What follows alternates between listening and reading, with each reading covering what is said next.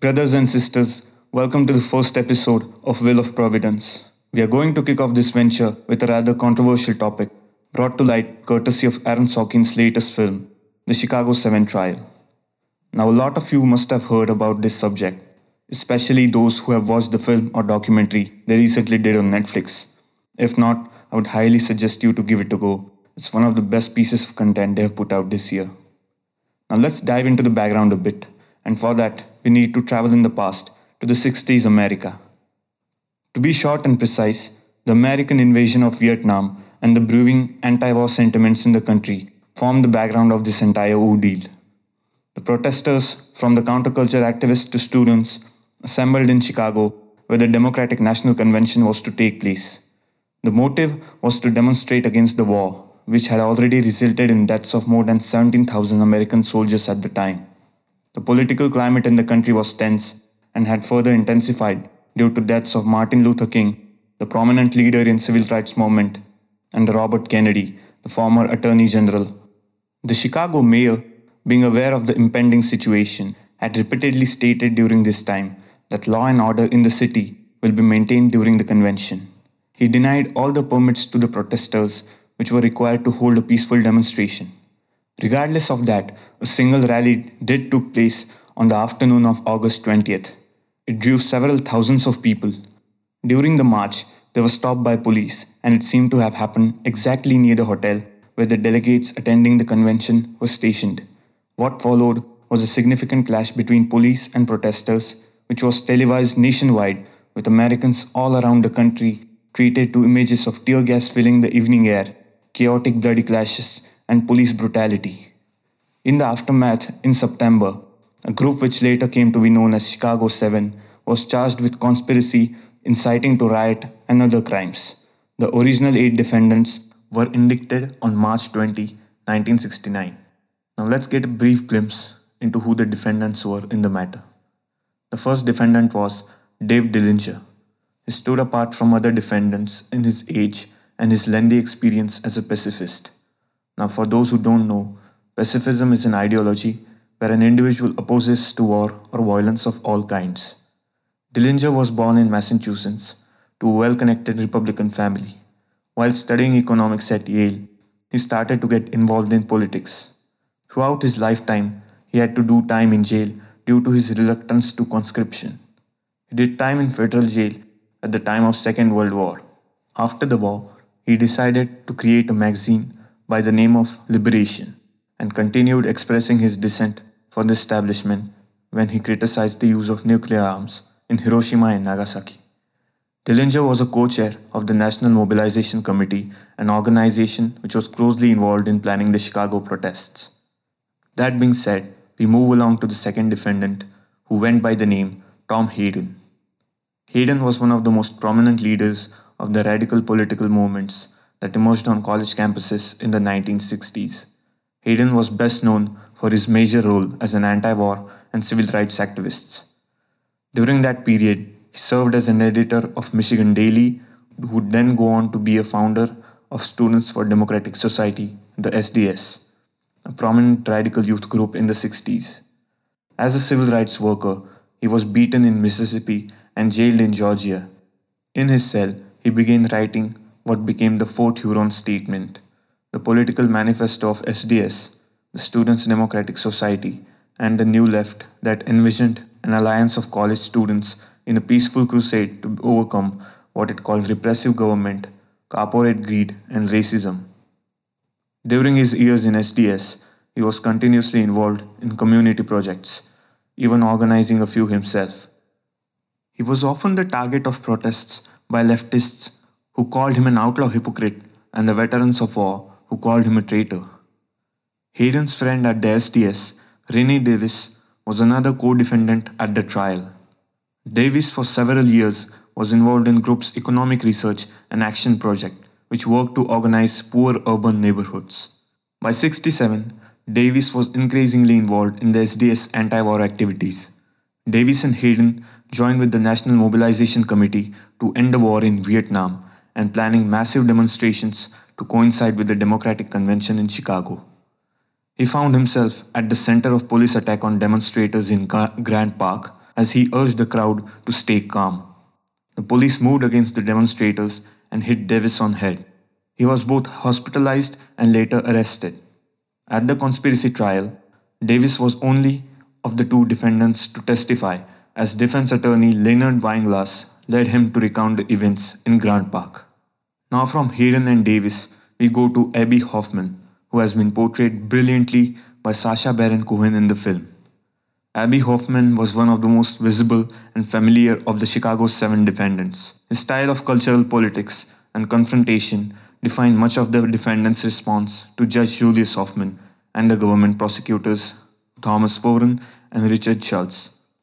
The two Hoffmans engaged in verbal sparring throughout the trial, trading one liners and gaining much of the attention of the press. Hoffman was born in Massachusetts and graduated from the University of California. In the early 60s, he became increasingly involved in social activism and organized Northern support for the civil rights movement in the South. In the mid 60s, Hoffman moved to New York City and organized political theater. As Hoffman and other cultural radicals in New York planned political theater to coincide with the convention in Chicago, they devised the idea of Yippie, a barely organized movement that would simultaneously mimic and mock a political party. Hoffman was highly visible in Chicago during most of the convention week, organizing media events and speaking to crowds in Lincoln Park about expected confrontations with the police in Chicago. Hoffman was one of the two defendants to take a witness stand, and his extended testimony was an expression of his absurdist, subversive verbal style. Hoffman's performance in the courtroom was equally notable, seldom missing an opportunity to undermine the legitimacy of proceedings. Like his fellow Yippie, Abbie Hoffman, Jerry Rubin was a co defendant in this case. Rubin participated in the free speech movement in 1964 and was one of the first teach-ins against the Vietnam War. He had also developed a reputation for theatrical behavior similar to Abbie when in 66 he appeared before the American Unactivities Committee dressed as a revolutionary soldier. After an unsuccessful run for mayor of Berkeley, Rubin moved to New York where he merged his political activism with an interest in cultural radicalism. He joined with David Dellinger of the National Mobilization Committee to organize a massive protest against Vietnam War in the October of 67. With Abbie Hoffman, Rubin was one of the founders of the Yippie movement.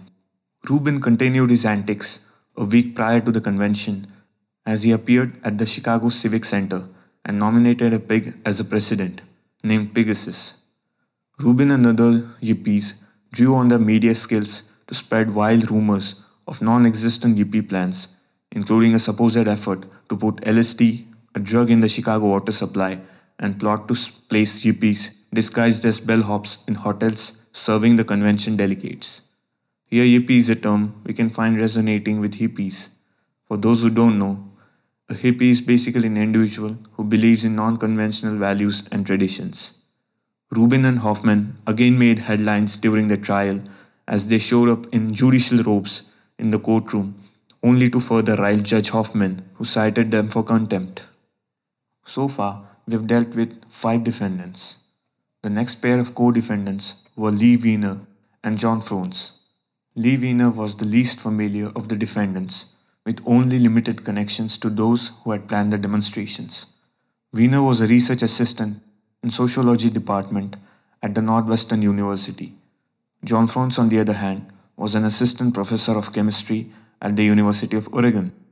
Froines and Weiner were the only defendants not related to a leadership of a national organization and were thereby acquitted by the court. So far, I've led the charge from pacifism, the SDS, and the Yippies. Now it's time to look at the eighth defendant who was later given a mistrial as a result of which the Chicago 8 became Chicago 7. I'm talking about the co founder of the Black Panther Party, Bobby Seale.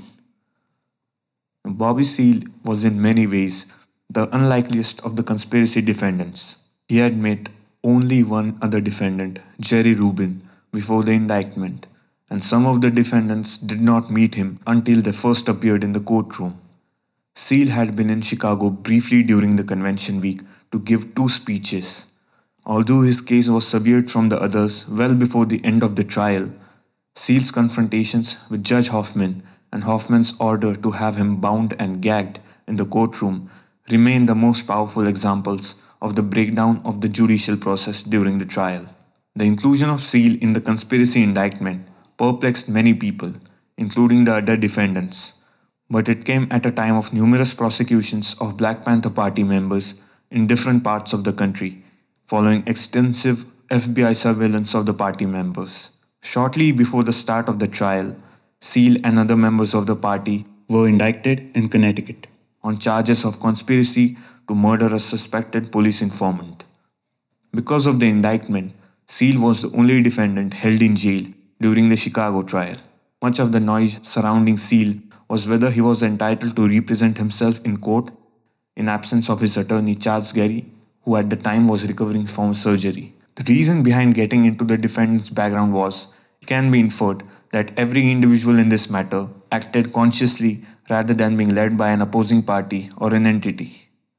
We will now move to the Vietnam War, which is an essential aspect of demonstrations and the anti war protests. The Vietnam War was a long, costly, and divisive conflict that pitted the communist government of North Vietnam and South Vietnam against its principal ally, the United States.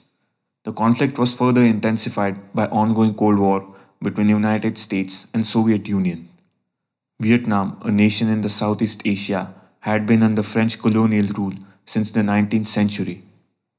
During World War II, Japanese forces invaded Vietnam in order to fight off both Japanese occupiers and the French colonial administration.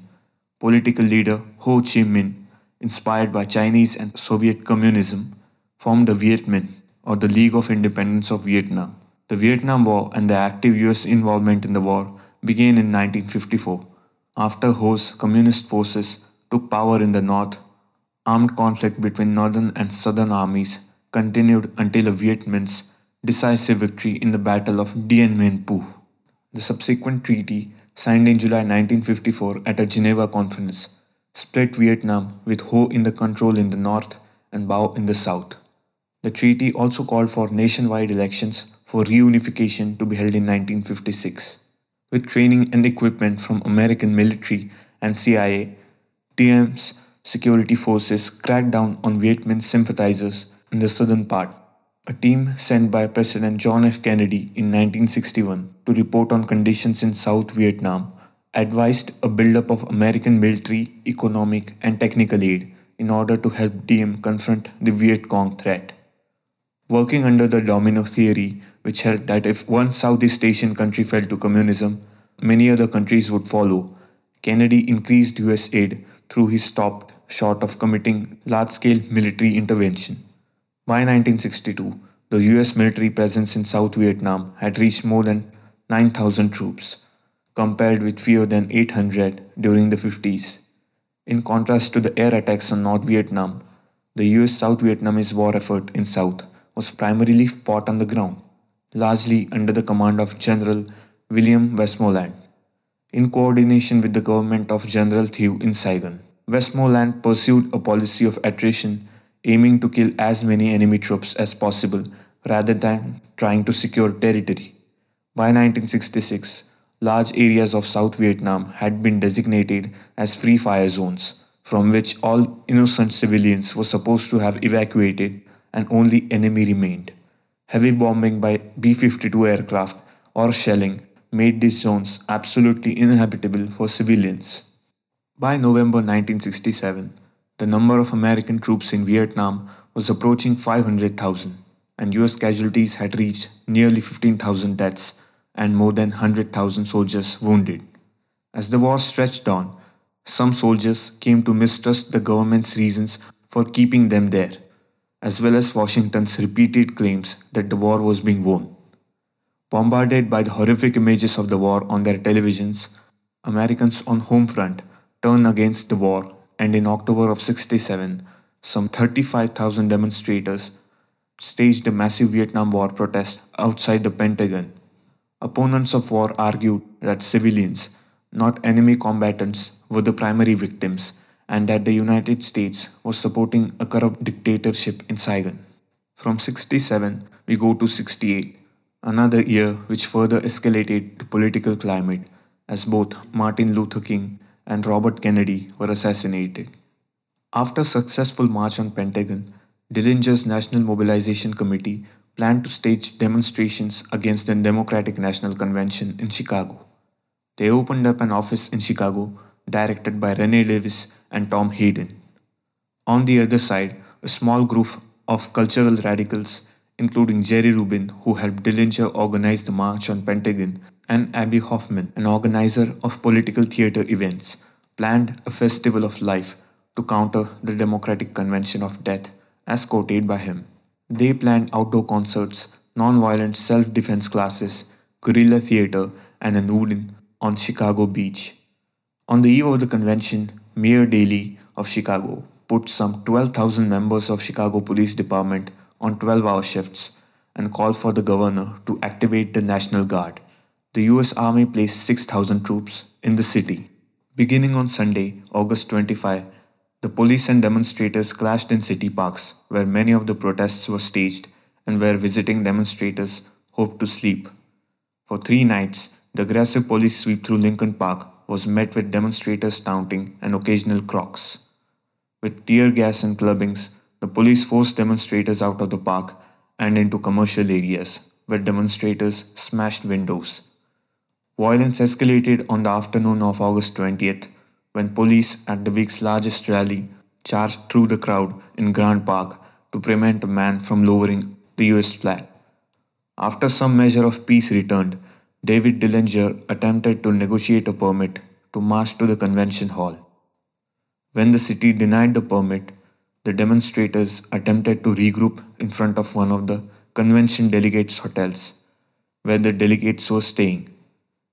In the course of things, police lost control of the crowd and violently attempted to clear a street intersection. That being said, the television cameras recorded an expression of indiscriminate police brutality and violence while the demonstrators chanted, The whole world is watching. The violence surrounding one of the essential rights of American democracy deepened the widespread perception that the nation faced a political and cultural crisis. The city of Chicago the U.S. Department of Justice, the House Committee on Un American Activities, and the presidentially appointed National Commission on Causes and Prevention of Violence all responded with investigation of the violence.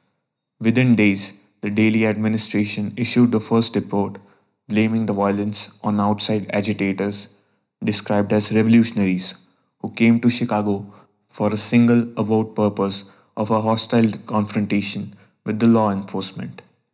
John Mitchell, the new U.S. Attorney General, worked with the U.S. Attorney Office in Chicago to strengthen the draft indictments of the demonstrators. The indicted demonstrators soon came to be known as the Chicago Eight and were charged with conspiring to use interstate commerce with intent to incite a riot. The randomly assigned judge for the trial, Julius Jennings Hoffman, became as much of a symbol as any of the defendants, as his imperious manner and apparent bias against the defendants inflamed tensions. The judge during the trial denied the defense attorneys access to government evidence obtained without a warrant and barred the defense from submitting the Lake Villa document in which Hayden and Davis set out their non-violent strategy. Judge Hoffman further prohibited former Attorney General Ramsey Clark from testifying about his opposition to prosecution of demonstrators and also sharply limited the defense lawyer's ability to question Mayor Daley. For the public that followed the trial in the daily media, the substantive arguments and procedural questions were overshadowed by the intentionally subversive behavior of the defendants and the high handed dramatics of the judge. As Jerry Rubin pleaded not guilty with a raised fist, when introduced to the jury, Abbie Hoffman blew them a kiss the defendants often refused to rise when so instructed, and on the day of the moratorium to end the war in Vietnam, the defendants draped a Viet Cong flag over the defense table. Throughout the trial, various defendants called out obscenities and labeled the judge and prosecutors liars or Gestapo officers. In the most theatrical display of contempt for judicial authority, Abbie Hoffman and Jerry Rubin entered the courtroom in judicial robes and then flung them to the floor and stomped on them. Judge Hoffman, in this case, was all too easily provoked by the antics of the defendants, and in his own instinct for the theatrical, added to the carnival atmosphere of the courtroom. For all the apparent anarchy in the courtroom, Judge Hoffman issued no contempt orders until the argument phase closed. Then, while the jury deliberated, the judge cited defendants and their lawyers for 159 counts of criminal contempt and sentenced them to prison terms ranging from less than three months for Lee Weiner to more than four years for William Kunstler. Some of the convictions were for courtroom outbursts and profanities. Many were for laughter, and others were based on the refusal of a defendant to rise as a judge entered or left the courtroom. After five days of deliberation, the jury on February 19 acquitted all seven defendants of conspiracy and acquitted Froines and Weiner on all charges. The jury, however, found five defendants, other than Froines and Weiner, guilty of traveling between states and intent to incite a riot. Judge Hoffman imposed the maximum sentence of five years in prison on each of the defendants found guilty. The convictions were later overturned in the Court of Appeals in the Seventh Circuit. The Court of Appeals also found that Judge Hoffman had erred in not asking potential jurors about their political and cultural attitudes or about exposure to pre trial publicity. In unsparing language, the Court of Appeals censured Judge Hoffman and the government attorneys for their open hostility towards the defendants and their failure to fulfill the standards of a system of justice. Their demeanor alone, the court concluded, was sufficient reason to reverse the conviction. The reversal left open the government's option of retrying each of the defendants individually, and the Court of Appeals reviewed the evidence that it believed a jury might find sufficient for a conviction later. In January 1973, the US Department of Justice announced that it would not pursue any further prosecution in the case. In the aftermath of the case, in many ways, the cultural and political moment that defined the trial had passed by the fall of 72. Even the judges of the US Court of Appeals felt the need to remind readers of their opinion on how divided the country was back in 68. The killings at the Kent State University in May 1970 had changed the youth protest movement which lost much of its political focus, and left wing groups like Students for a Democratic Society had since splintered, leaving older leaders like Tom Hayden permanently alienated from the increasingly violent agenda of groups like Weather Underground. The Chicago trial had established no precedent for the use of anti-riot act against the political demonstrators. The trial of Chicago 7 lived on less as a legal milestone than as a cultural marker of dissident youth culture in the 60s America and political divisions surrounding the Vietnam War. Thank you for listening to the podcast. I'll see you guys in the next episode. Till then, if you have any suggestions, feel free to reach out through any of the podcasting platforms. My name is Adinath, and thank you for listening.